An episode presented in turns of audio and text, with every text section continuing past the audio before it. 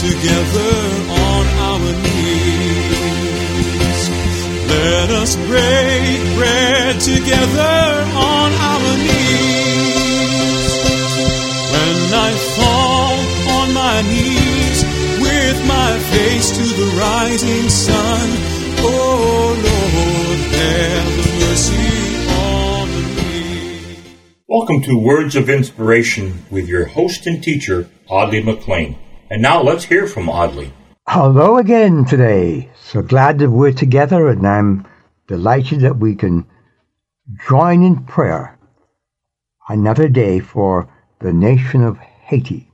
I want to mention a newspaper article I saw which indicates that the princes of the voodoo religion were having a celebration and I know this is not politically correct for me to say, but voodoo is a mixture of ancestral worship, dabblings of Christianity, and witchcraft, all blended together. Jesus said, I am the way, the only way. So it's not a white man's gospel or a black man's gospel, it's a gospel of the grace of God. And Peter, preaching on just after the ascension of the Lord Jesus, said, There is no other name under heaven given among men whereby we must be saved. And so, if you're a believer in the Lord Jesus, take a stand. Make it clear that you are with Jesus, the one who said, I will lay down my life, I'll take it again.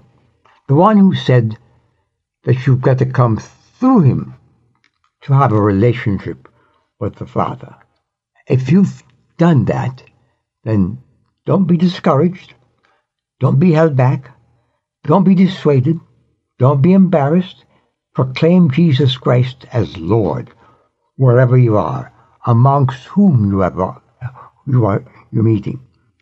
Paul had the challenge when he was in Greece 2,000 years ago, almost. And he called out the people who were worshipping false gods and proclaimed Jesus as God's way of redemption. So today, as we pray for the nation of Haiti, let's remember to pray for deliverance for those who are caught in the traps of this traditional Christless religion.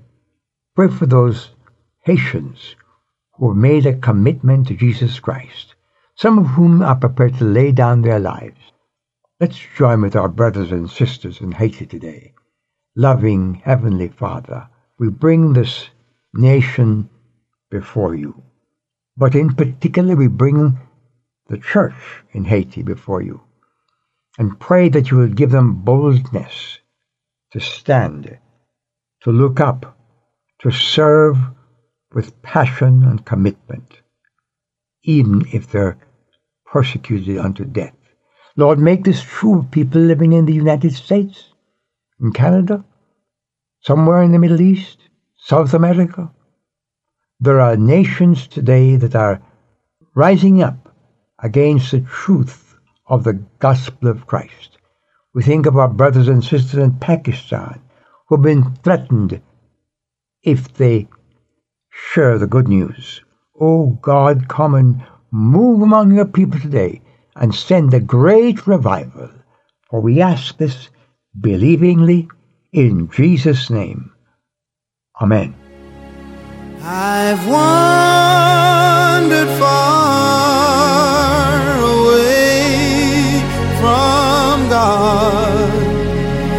now I'm coming home. Words of Inspiration with Audley McLean is a ministry of Harvest International. You may write to Audley at Harvest International, Post Office Box 6690, Ocala, Florida 34478. Lord, I'm coming.